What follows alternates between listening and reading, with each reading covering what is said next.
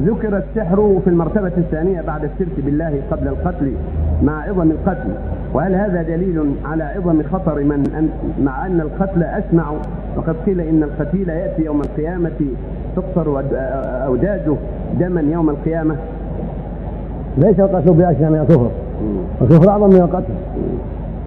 لو كفر وقتل لكان قتله أسهل من من من الشرك. الكافر له النار مخلدا فيها أبد الآباد. والقاتل قد يعفو الله عنه يخرج من النار ويدخل الجنة. إذا كان ما استحل ولكن قتل بسبب الغضب والنزاع والأحقاد أو الشحنة أو ما وأنه يعرف أن القتل حرام ولكن حمله الشيطان على أن قتل أخاه بسبب شحنة وعداوات بينهما أو مخاصمات أو مضاربة أو ما أشبه ذلك. فهذا أتى جريمة عظيمة ولكنها دون كفر. موعود بالنار. وقد يعفو الله عنه فلا يدخل النار. وإذا دخلها لا يخلد فيها إذا كان موحدا.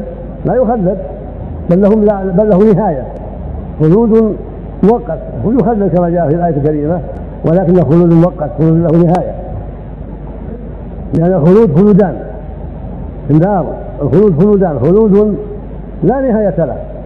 وهذا خلود الكفار نعوذ بالله. هذه حال الكفار.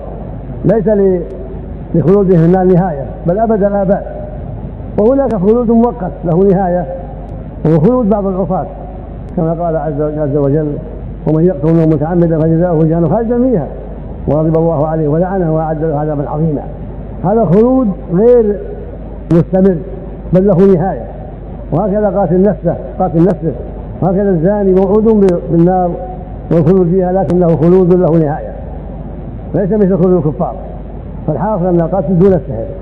لأن السحر كفر ولا يتعاطاه الساحر إلا بعد كفره. وبعد عبادة للشياطين. ولهذا قلنا بالشرك.